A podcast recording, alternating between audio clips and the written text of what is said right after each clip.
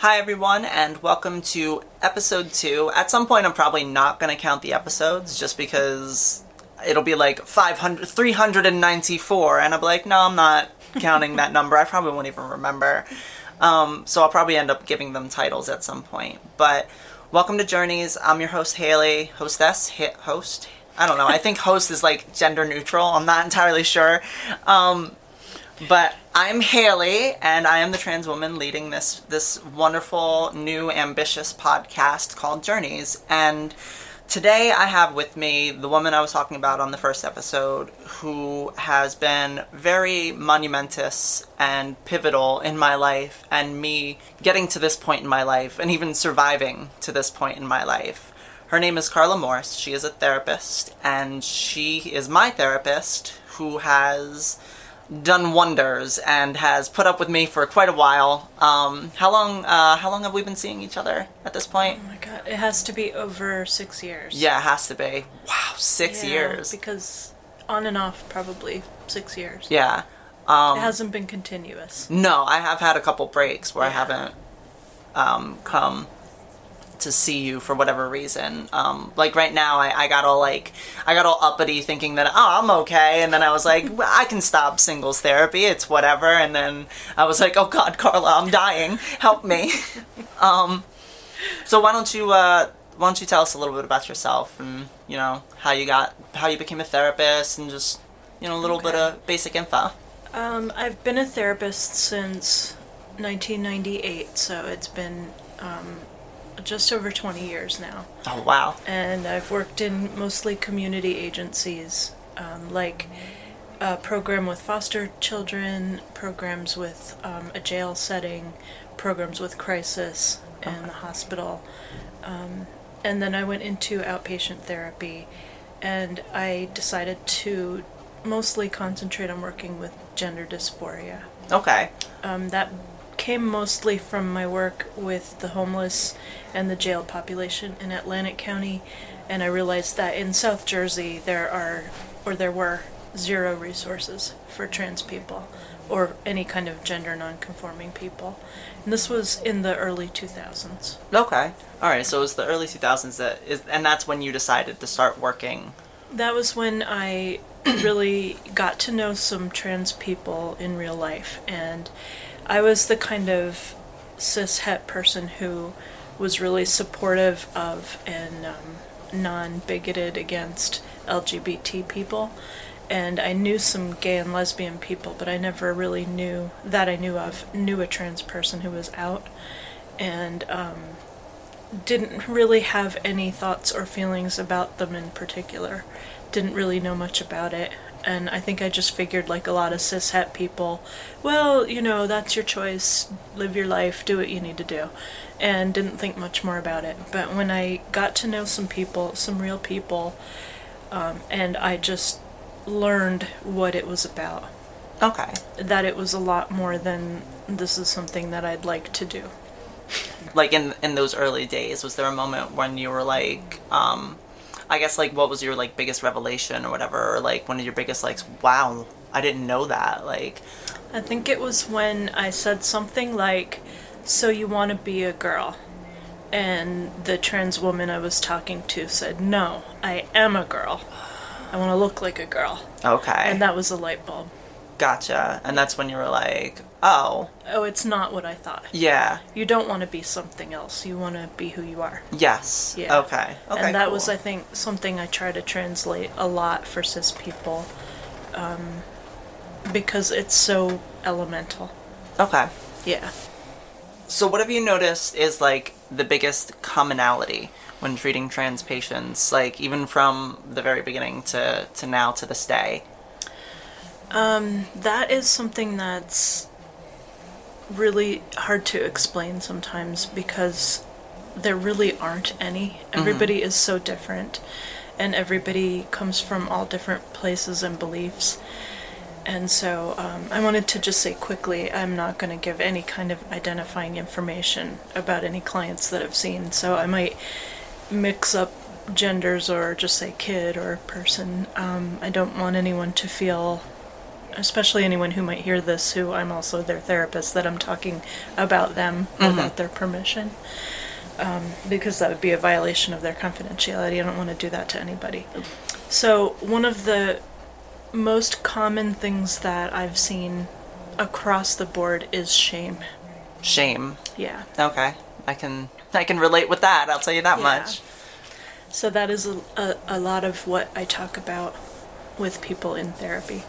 Um, because the gender dysphoria is the part that therapy is for, not the fact that someone is transgender or gender uh, variant. Can you uh, just real quick for if there's anybody who doesn't understand what gender dysphoria is, can you define it? I, I don't know what it, the exact thing is. It's how you give a code for insurance to bill mental health problems. Okay. So there's a code for what's called gender dysphoria, and that is having um, the experience of relating to the other gender or to a gender other than what you were assigned at birth, and having some sort of distress from that, um, having some sort of impairment of functioning from that. Being trans is more of a medical problem, in my opinion, and in a lot of people's opinions who do this kind of work. Um, it's a medical problem that can be treated medically, hormones, surgery. The dysphoria part is where mental health comes in, where a person just needs to talk about their experience, their um, how they're functioning with it, how they're doing with the changes, if they're going to change anything. I work with a lot of people who have no intention of transitioning. Okay. Uh, but the but shame is like Yeah. across the board generally. Like I, I know I have a lot of shame Yeah. even just about myself. and, Even like, people who are really well adjusted like you, really supported, really out, really, um, you know, pretty good with the fact that this is what's happening to them. Mm-hmm.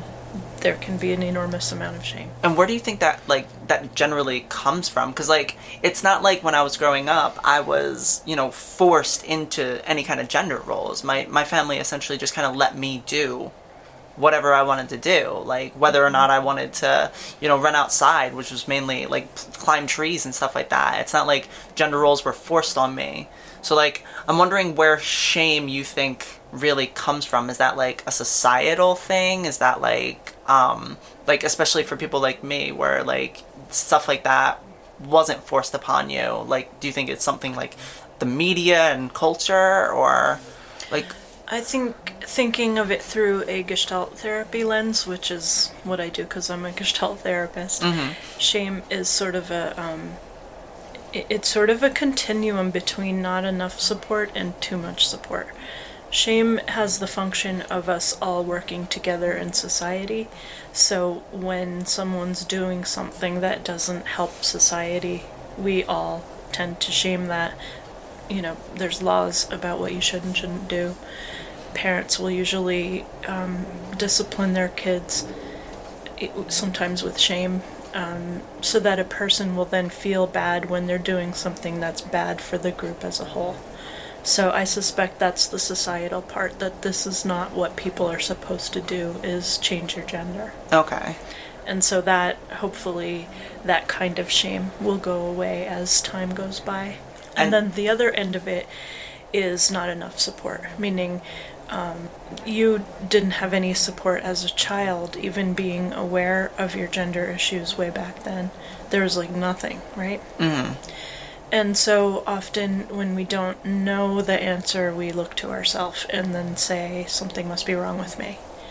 And so that might have been the conclusion that a lot of people came to also. Yeah. There must be something wrong with me. This is weird. Nobody else is doing this. And there's a ton of shame with that. Yeah, because A lot of people don't even know how many other trans people are around. Yeah, even going through high school when I was struggling through this, I had nobody, like, I knew mm-hmm. nobody who was trans or even identified as any kind of non binary. Like, I saw people who dressed androgynously and stuff like that sometimes, but it was nobody that really identified themselves as transgender or anything like that. So it's like mm-hmm. even then at the time it was hard for me to even accept that there was that that I wasn't alone. Mm-hmm. You know?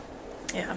So Okay. Yeah. And I think with that too is somewhat like any chronic health problem, there is shame where a person doesn't want it, they don't want to have to be going through it. They wish that they were someone else or were not born with it or whatever. And it's just shame of what is. Like, why did this have to happen to me? Mm-hmm. Yeah. I've definitely and so there's there. shame and pain. Yeah. Yeah, that would be, I think, across the board. And it makes sense because why would they come to therapy if they weren't that upset about it? Yeah. like, I'm sure there are some people, I know there's a big debate about whether you have to be dysphoric in order to be considered truly transgender. Like, there's a whole thing about that. oh.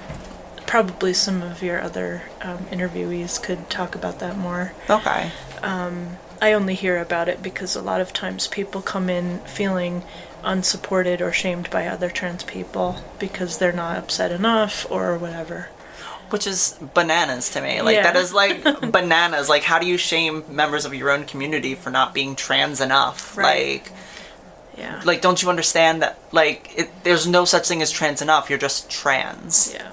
Like And then if people are gender fluid or non-binary, there can be a lot of trouble figuring out where they fit in because they definitely still have dysphoria, Yeah. but maybe a little bit differently or not all the time or maybe in different situations. yeah. Yeah. Um, and I know there's some people that completely disregard like gender fluidity and like non-binary and stuff like that is like not even under the umbrella or like not even a thing. Like people, some people are just like make up your mind, and it's like I was identifying as that for a hot minute. I was actually identifying as gender fluid, if you remember. Yeah, I think you had decided to rest there for a while. And I think that makes a lot of sense for people when, you know, doing a whole transition is upending your whole life. Yes. And that is not an easy thing to even figure out how to do.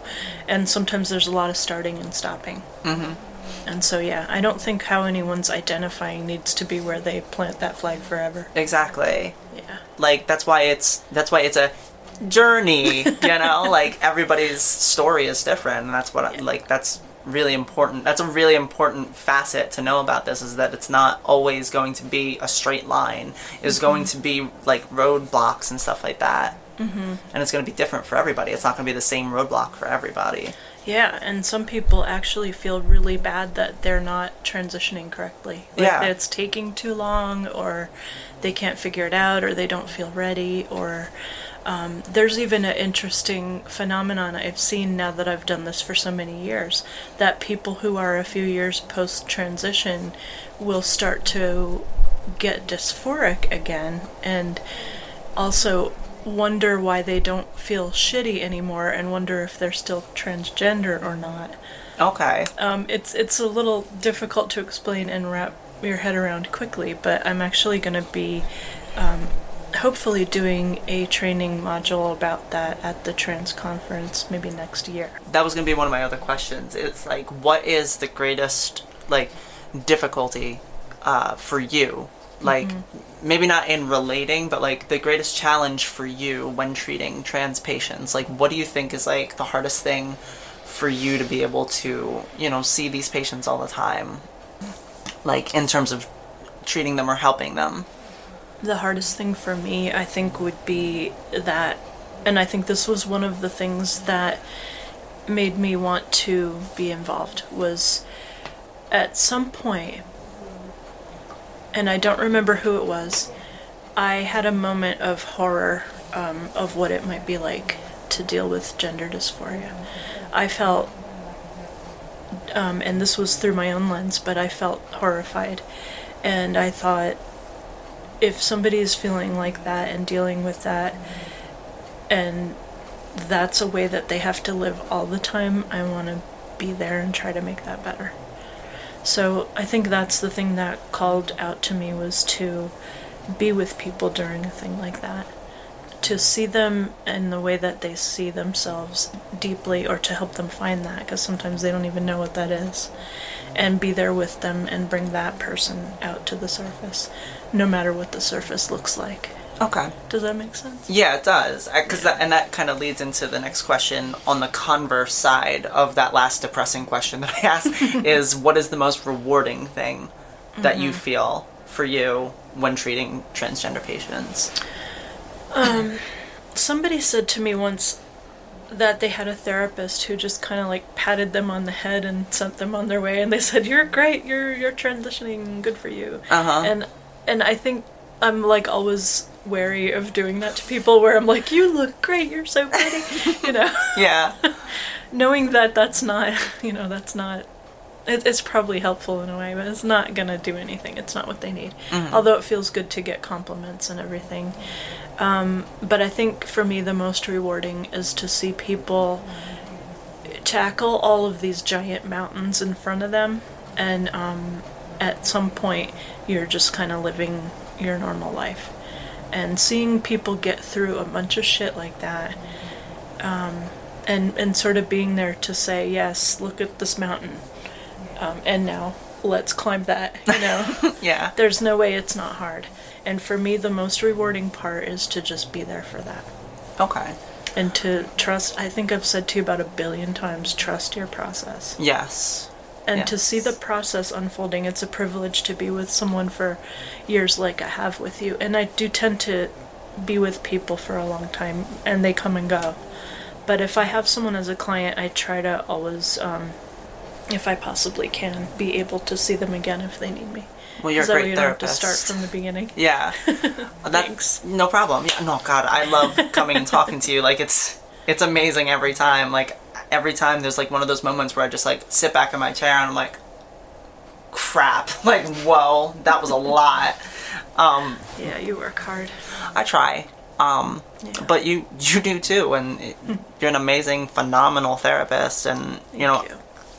I had seen, I think I had seen one therapist before you. I think I, I told you this when we first started. I had seen one therapist before you, and they just didn't do much for me. Like they weren't, they were like one of those like uh, like movie therapists where they sit back with their glass on the end of their nose and stuff like that. I'm like, how does that make you feel? And I'm like, I, whenever i say that i always laugh how do you feel about that yeah. But with you, like, for me personally, I know that I come in here and we have a good back and forth and a good conversation, and that's what I need out of a therapist. I feel like, for me, the relation is very important, and you you do that very well. You're a very personable mm. person. Like, Thank you. I think that's extremely hard for a lot of people because I am with a person that never has seen the light of day sometimes.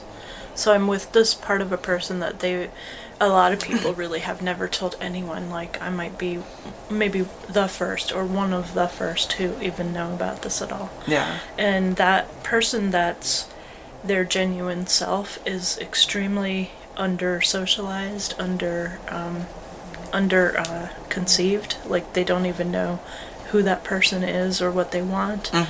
Um, and so it's I would say I guess that's another privilege is to just get to know somebody like that that almost childlike um, emerging and figuring themselves out. yeah. Because we've actually, you and I have equated it to like being a toddler, like baby Haley, and then like toddler Haley, and then like teenager Haley, and stuff like that. As like I've gone through my transition and gone through different, you know, phases of figuring out who I am, because it really is like kind of being reborn Mm-hmm. and finding your own feet and stuff like that, especially in society. And Yeah, Like- for sure.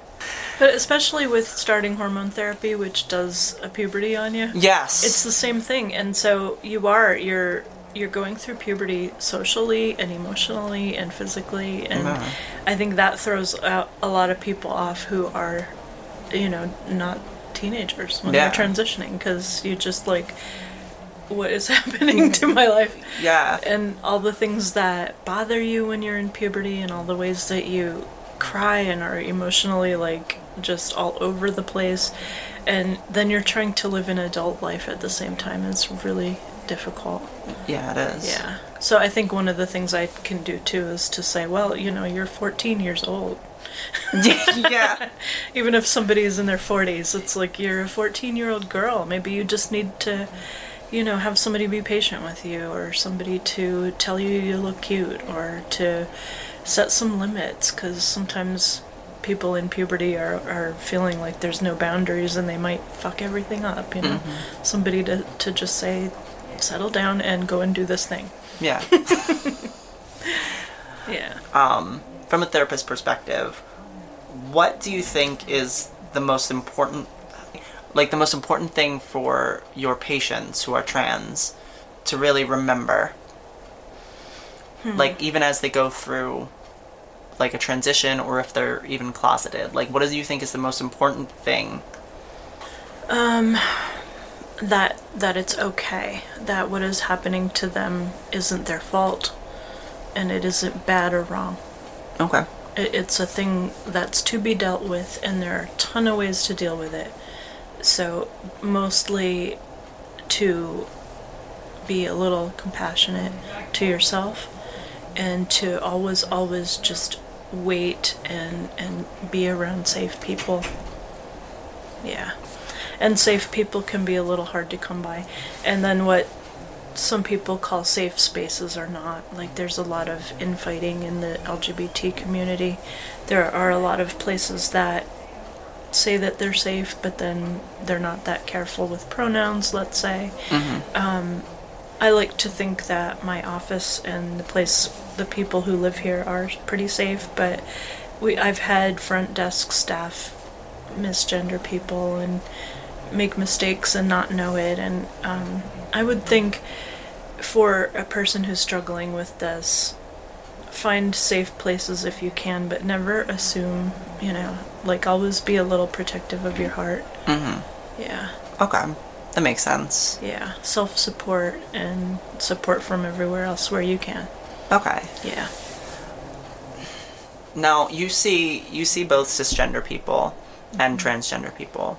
Um, other than like obviously like the gender dysphoria and like the transitioning and stuff like that, is there a large difference? Like if you were tra- uh, treating a thirty year old woman who was cisgender, um, say heterosexual, and you were dating or dating, God, you were treating a uh, a trans woman who is thirty years old, heterosexual what would be like any key differences in the treatment? Do you feel like it's kind of like it's a really good question other than like the kind of transitional stuff, do you feel like they have like the same kind of experiences or the same kind of things that they've gone through? God, that's such a great question. Um, in a lot of ways, no. Um, they would be very different. A trans woman, if she has transitioned recently, has a ton of experiences being a male that change how they see things and how they attack problems and how they feel about themselves. Okay. Um, and this is sweeping generalizations like that definitely not everybody i would approach them both as you know 30 year old women with all the troubles that 30 year old women have. Okay. and that doesn't change my therapy. Like i don't make priorities for people. If the trans woman is talking to me about um, like let's say she's having a hard time dealing with her boss or something you know, maybe she's having some depression and anxiety um, whatever. It's still like clinical mental health treatment like where i would assess it or we would talk about medication or we would talk about coping skills or whatever like mm-hmm. that's all the same but I think their experiences are different. And so I would want to hear about that. What is this like for you to be depressed? What is it like for you to not get along with your boss?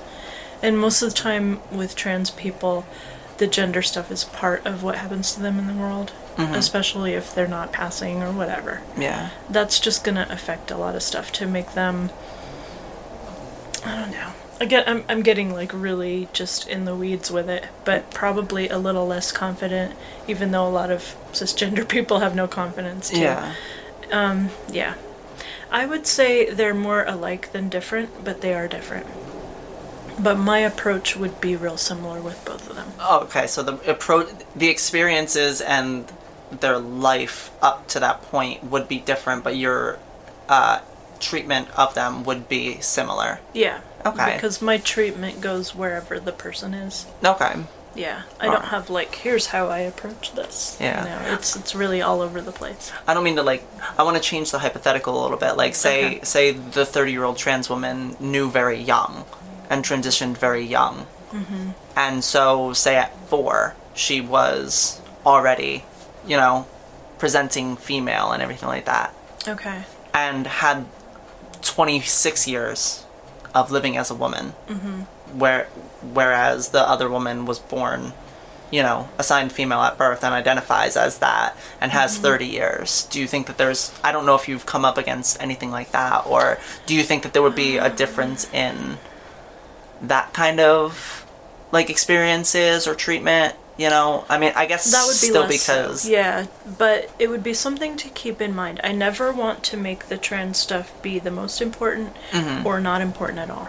okay. You know what I mean? Yeah. Like I don't want to assume it's not at all a part of things, and I don't want to do trans broken arm syndrome. Have you heard of that? No, what's that? Trans person goes to the emergency room with a broken arm, and the doctor says, "Well, it's because you're transgender. Gotcha. Like whatever is wrong with you is because you're trans." And I don't believe that's true either. Okay. So, um, someone I've never worked with someone who tran transitioned that young, but I have worked with people who've transitioned in teenagerhood and had their surgeries and everything while still a teenager. Um, then maybe if I saw them later, uh, then their life situation, whatever they were in therapy for, would probably not be as similar to a trans woman who was transitioning later Okay. She would have been way more socialized female and that makes a big difference Okay.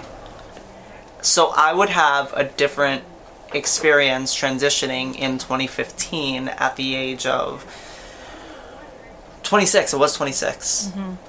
Yeah, 26. Than somebody who transitioned at the age of 14 yeah in high school. yeah Okay. most definitely Most definitely. um, i wish it wasn't so but it is damaging to a trans person to have to live uh, not out and not supported and not aware for real long and not to say that people who decide not to transition or can't or whatever Yeah. that they're you know damaged and they're broken or whatever no, that's just they're there. they're gonna do their life, and if that's best for them, then it's probably better. Because some people who transition um, don't do well and don't have support, and it's a lot to handle. And there's a lot of ways it can go really, really wrong. Mm-hmm. And so it's a really careful decision when and how and what happens. yeah, but it's it's that person's decision, and that's that's Yeah. really important too because But I think, yeah, a lot of people i know a lot of people think that um, one of the misconceptions also that i've come across is that if you're transitioning you're going to get the surgeries you're going to get the bottom surgery top surgery whatever but that's mm-hmm. not always true Right. it's it's specific to the person I always thought that stuff was a lot more of a afterthought than people. Most cis people think that's like the biggest part of all this. yeah But it's more like you do everything and then you're like, well, yeah, now I'm going to do that. Of course I'm going to do that. You know Yeah. what I mean? I think like it's time when you can afford it, whatever. that's kind of what i did because Yeah. like i i set up my life pretty much like i got everything you know settled down Mm-hmm. uh, in terms of presenting and everything like that and now i'm like okay let me focus on the surgeries and stuff Yeah. Yeah. I mean, maybe when that's more accessible for people, that will be more of a, a part of the should I, shouldn't I Mm-hmm. debate. But I think a lot of people have that in their head um, way early in the process and when they first come to therapy should I transition or should I not? Mm-hmm. Not should I have the surgery or should I not? yes Yeah. yes Yeah. I think when I started seeing you all those years ago, um, I was adamant against transitioning, wasn't I? Yeah, I think you were you were thinking it wasn't going to happen and you were okay with that. You just needed to find a way to live and be more comfortable. Mm-hmm. Yeah. And part of that was letting some people close to you know and having somewhat of an outlet for dressing and um, just not having to hide it. Yeah, Mm-hmm. because that was a big part. Uh, was being closeted. Yeah. But I Um, know that you really wanted to live and be happy and have a job and have a family and have life and sometimes people contemplating transitioning can't see how that will still be possible. Yeah. Yeah. You mentioned having a family. Now, um, Mm-hmm. one of the things I don't mean to like make it about me, but like I know patient confidentiality and stuff like that. I don't want to you know get into anything like that. Um, but my uh, I don't have the money to bank, you know, my sperm. So personally, I can't have uh, I I don't have ovaries or you know uterus or anything like that. So like I don't have the money to bank, so I can't really have kids. So my question would be in terms of treatment, would that be different?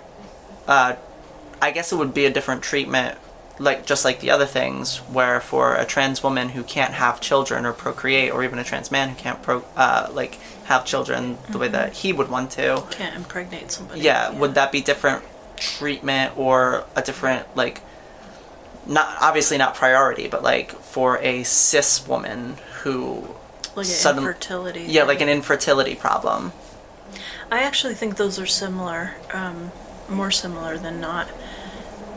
Um, interestingly enough, and I think we might have been talking at one point about you going to like a, a fertility support group or something, but uh, both of us not being sure if that would be a place where you would feel like you fit. yeah So it's interesting because it's the same psychological, emotional plight, but it's a different physical situation.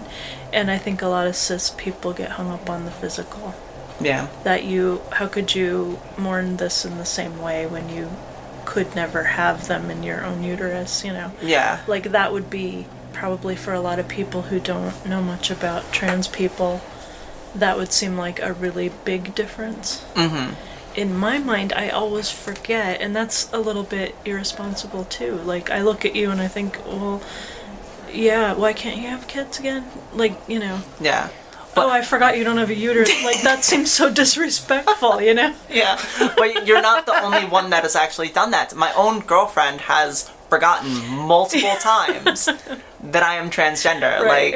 like what was it um, we were playing with her daughter and we were playing with barbies and i was just making i was just being facetious and i made a comment i was like i didn't get really i didn't really play with barbies you know when i was growing up and my girlfriend looks at me she's like why and i was like i looked at her for a hot second and she was just like oh Oh, yeah. and I was like, oh my, and that was the first time she ever did it, and I, I don't know, I don't know if anybody else, how anybody else would react to that, but I died laughing. I was cracking up, and well, and her, uh, her daughter was just like, what's going on? I know.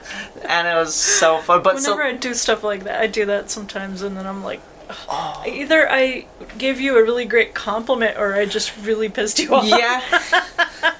Generally, I go with uh, personally. I go with compliment because I'm like, oh, I'm passing that well that people just don't even like. It's it's it's really a double edged sword because it's like, hey, I'm passing so well, but hey, you're also like invalidating my identity because Exactly. you're forgetting who I am and what goes along with that. Yeah. Uh, yeah. Um, I'm trying to think if there's any other questions or if, if you had mentioned a um a conference that you were going to. Why don't you tell me a little bit about about that? Okay, so the Trans Health Conference in Philly happens every year. Mm-hmm. And I've been aware of it for every year. and every year I do not go. I Oh. end up being scheduled. I, I make my own schedule and I schedule my own self to work all Oh the time. And it comes up and I'm all shocked and unexpected and whatever. And I just need to really get better at that. I want to be. Um, so there, there didn't used to be any trainings about gender issues, um, and I was one of the people who was training people. Okay. So I need to now get off my high horse and go and get the trainings that are available. Okay. You know, and so I really want to commit to being there. And then next year I would like to present there, um, because I do have the experience of working with trans people for a number of years now, and I think that's important to talk about what happens later Okay. because it's not like you just go, you do your transition, and your life is like great. Yeah. And hopefully it is. Yeah. But some stuff can still come up, and I've had a lot of people approach me post transition who say, What I'm coming to you for is not about gender stuff, but I just want you to know so that you can put it in its context. Like it's not the most important, it's not not there, but it might not be what I need to talk about. Okay.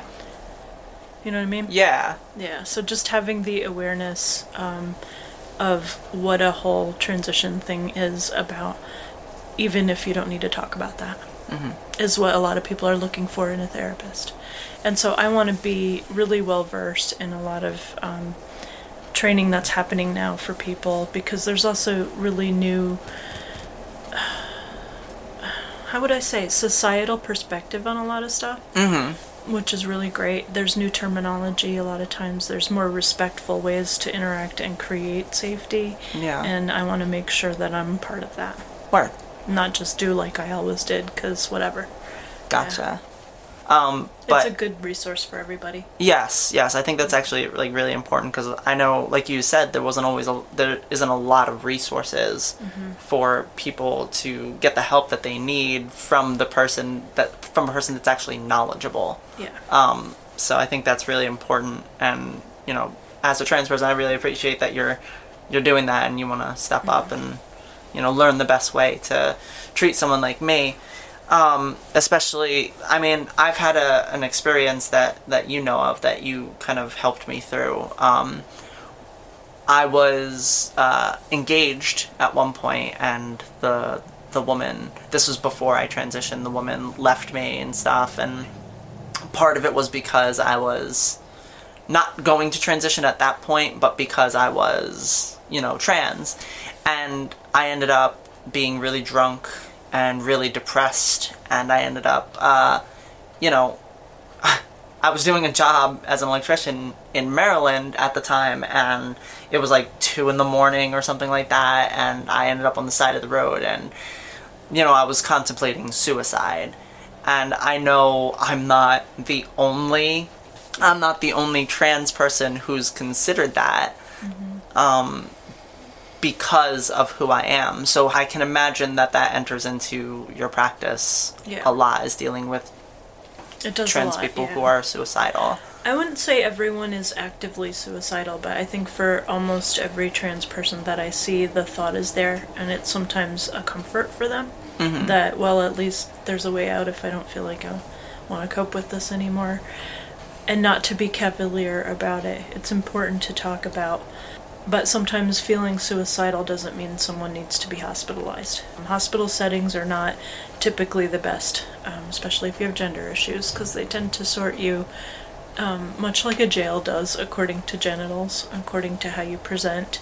And if someone's early on in their transition or they're not really out yet, they're going to be in a hospital, in a probably in a group, in a maybe even a roommate situation. It's just not the best, most healthiest place to be if you are not needing to be locked up because you're unsafe. So it's a really tricky assessment whether somebody needs a higher level of care or whether they're just saying, I don't even know what to do anymore. I, I feel like I just want the merry-go-round to stop. Yeah, which I think was where I was at, where I was just like, I don't want to feel this way Yeah, anymore, and I don't want to feel this amount of shame about who I am, yeah. and I just want it all to end. So if I had known where you were, I had no idea where you were. Yeah. You were in Maryland. I can't call the police Yeah. and say she's in Maryland.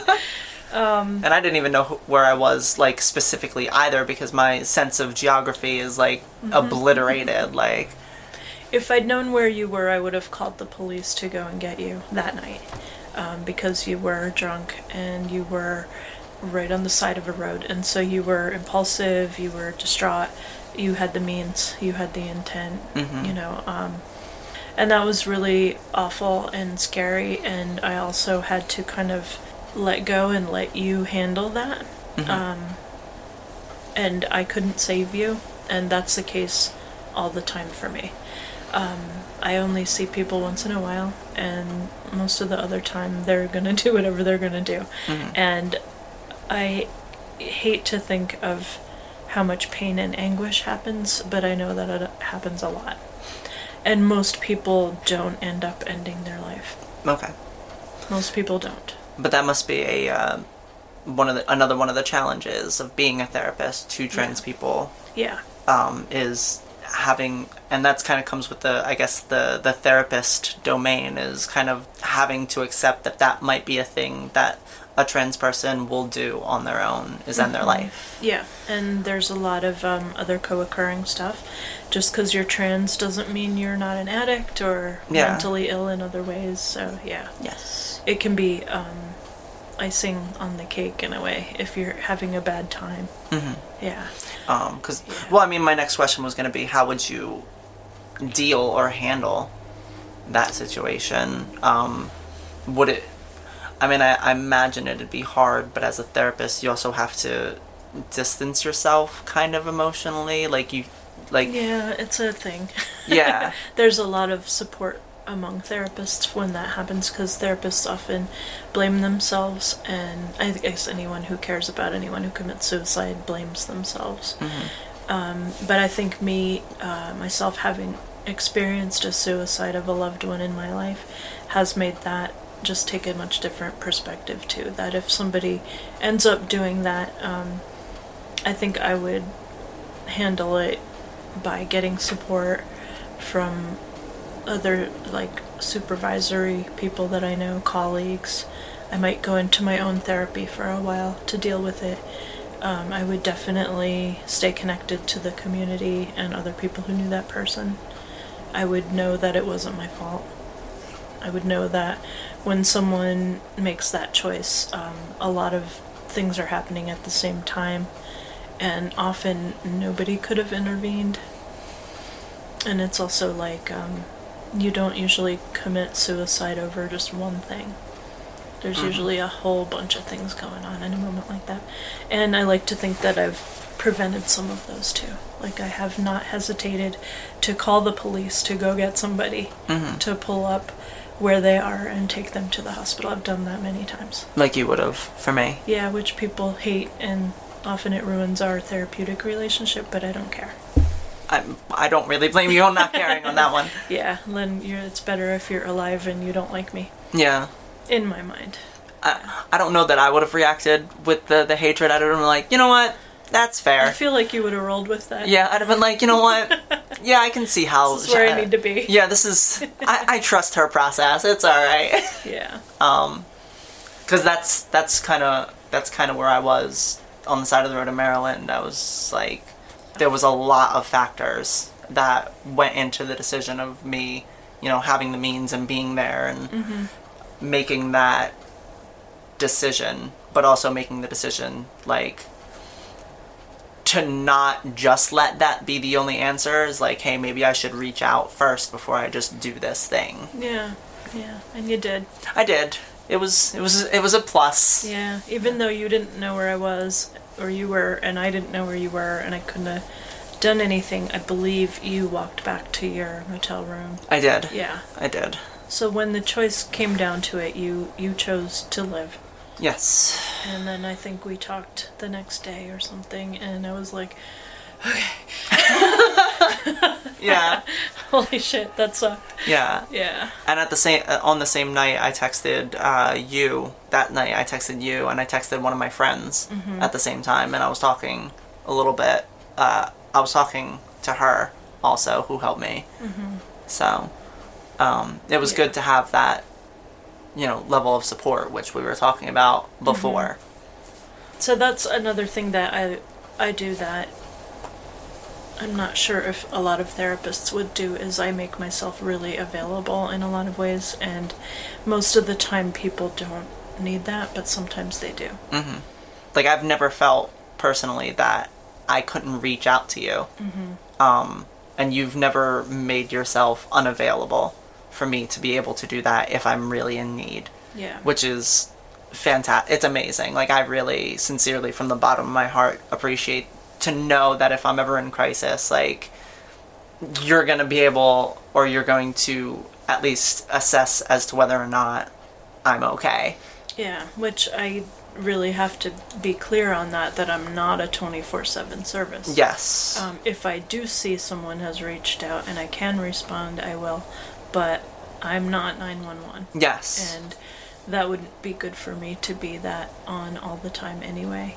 Mhm. But people do have ways that they can reach me, and I'm glad that they do. yes. Yeah. Definitely not twenty four seven, but Yeah, like that would be ridiculous if I had to live like that. Yeah, that Um, would I be never crazy. sleep probably, and you know, so I do have to make people aware that emergency services are where they should go first. But you know, whatever. If you can't, or if you want to talk to me first, or if it's not that bad yet, you know, I'm I'm there.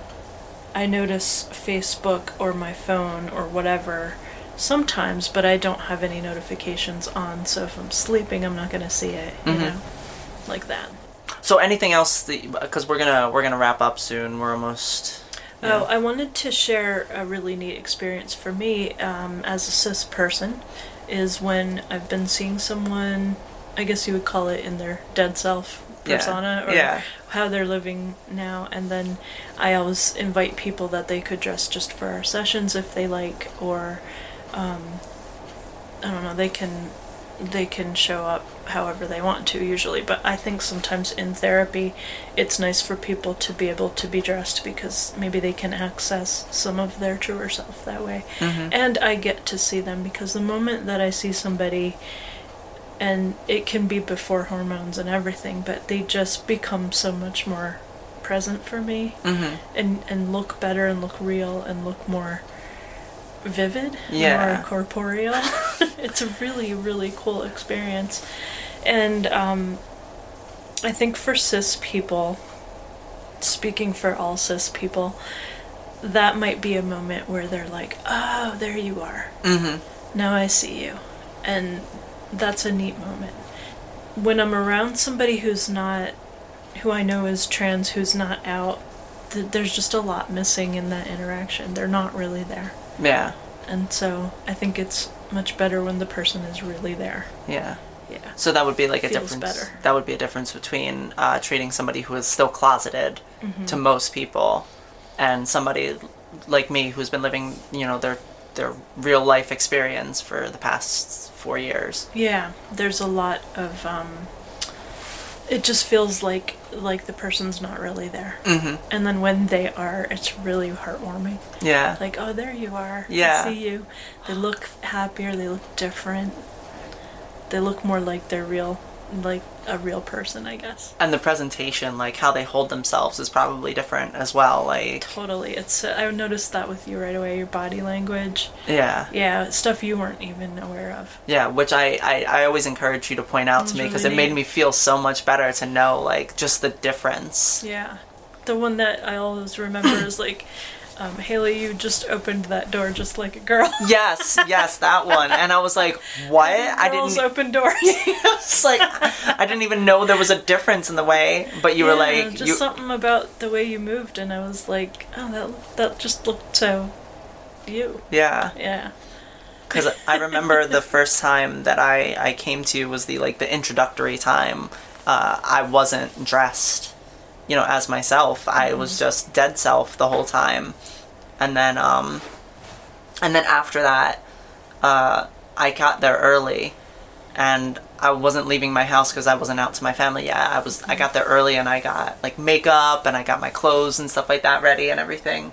Um, and then I went in. So like you only knew my dead self really for that one session, and that was Which is so odd. Like I'll see pictures of you, or I remember, and and it's just like a different person. It's Yeah. not really you. you know? yeah. Yeah. So that must be like, because I don't know if even I've experienced that. Like I've experienced that with myself, mm-hmm. but like in my head, I still see dead self every once in a while. And like when I get really dysphoric and when I get mm. like really like down on myself. I look in the mirror and I see dead self, but like that must be like a really rewarding. Like I can't even imagine how rewarding that would be to see somebody go from, you know, dead self to true self. Yeah. It, the, their whole face is different. Like people do truly look different, but like it's something else. Like something else is coming through that changes everything, and just they look happier, more relaxed, more just more there. It's just so cool. It must be like, oh god. Yeah. And I think that you know what that might be something that like if cis people like have the opportunity, like that might be an awareness thing that they could try if you know anybody in their lives really, uh, really has somebody who is trans and is going to transition to notice that difference from before when they are them, them dead their dead selves to the difference in their presenting and their, their just their aura I guess Yeah. when they actually become their true selves I'm sad that probably a lot of loved ones miss that because they're so wrapped up in their own like, oh my god, my Yeah. child or whatever. Yeah. Um, and I don't mean to minimize that. That like kind Yeah. of stuff, but it's a really big change for family members when someone is transitioning, and they might miss some of the kind of neat things about it. Mm-hmm. Yeah, and I get to see those. so, Yeah. yeah. I'm almost jealous of that. Like, I, I kind of want to see it now. I'm gonna be like, "Are you trans?" I want to watch you, Will you bloom in front of me? which is might be a, like a really personal question. Will you? Bloom? That sounds. That sounds a lot. That's so creepy. Will you bloom in Will front of me? I'm not gonna word it like that. I'm gonna pass on wording it. oh, that's great. Um, that's amazing. yeah. That's the people don't even realize that that is there. Mm-hmm. Like and that's somebody who'd been living, you know, just a half self or a quarter self. yeah, And living like that and making it work, usually, people are really resilient and they can live a whole life that way and find ways to make it work. And then sometimes it needs to change. yeah, Yeah. Or sometimes they just need an outlet for it, or they need someone else to know them, and that's enough. yeah. Yeah. Wherever they are on that whole. Yeah. Because I believe not everybody needs to transition, or Yes. should, or, Yes. you know, must. Yes. Yeah. I think when I honestly, I think when I started seeing you and dressing regularly, that mm-hmm. was the beginning of the end for my dead self. Like that was like the moment where I was just like, yeah, this feels that's really what a lot good. of people are afraid of. Like, if I do a little, I'll want more. Almost Yes. like an addiction. Yes, I'm definitely addicted to being a woman. Yeah. and I'm like, well, you can't know. So many people spend years thinking about everything, so taking the concrete steps can seem really like a big thing to do, but it does help you get some clarity. It was very intimidating. Yeah. Like I was terrified. Like I think I was shaking mm-hmm. pretty much. Like that first time, like I was really I remember Yeah. being very anxious and very scared of even just like allowing myself to feel that way. And have someone else see you and just sitting and chit chatting about whatever, but you were being Haley, Yes. and that was different for you. it was. Yeah. That difference is the change and just the difference is very very intimidating. Mm-hmm. But for me, my journey was to continue going down and see how far the rabbit hole goes, you know? Yeah. And I think, well, we could go on and on. I Yeah. think that's one of the things that therapy is important for. Just sort of temper some of that. Like, you don't have to do more than you're ready for. You can do things even if you feel nervous of it. It's just fleshing all of that out together. Mm-hmm. Feeling like you have someone sort of, I'm hoping, someone who's got sort of an anchor on all of it. Like, okay, you, what are you thinking now? You know, that you're Yeah. not just alone in your head. Yeah. Yeah. All right. Well, Carla, that is our time. And I've had a really great discussion with you. And I really sincerely, from the bottom of my heart, appreciate you coming on and showing and sharing. I think it was very important that you shared that you were my first guest and everything and shared the, the therapeutic and cis perspective um, of treating people like me, people who are trans, and you know, even just showing awareness of what people who, if p- cisgender people are listening to this, things to be aware of. Mm-hmm. And I really appreciate, and it's really special to me that you're my first guest anyway. So I really thank you for coming on Journeys and pretty much just sharing your experience you. in dealing with people like me and treating people like me. I'm so honored that you asked me, and I'm I'm really flattered that I'm guest number one. And definitely available if if anybody needs to ask anything, or if you want to do any follow ups for stuff people might mention, or Okay, so any Whatever. questions whatever they can, you know, and I can relay them to you. Mm-hmm. Um, any questions, you can email uh, journeyspodcast at yahoo.com. That's J O U R N E Y S podcast at yahoo.com. Any questions for Carla, any questions for me, anything you'd like to hear on the show moving forward, you can contact me at that email. Um, it is solely for that purpose, so I hope to hear from you. Uh, thank you, everybody, for listening. Thank you, Carla, for coming and being on the show. And I think that's it. So, the next episode, I am deciding between two people who I want to ask next, either the uh, friend of mine who is the trans woman or the other friend of mine who is uh, the parent to the uh, trans person. So we'll spin the roulette wheel and we'll see who's there. Um, join us next time. Thank you so much for listening and goodbye. Goodbye.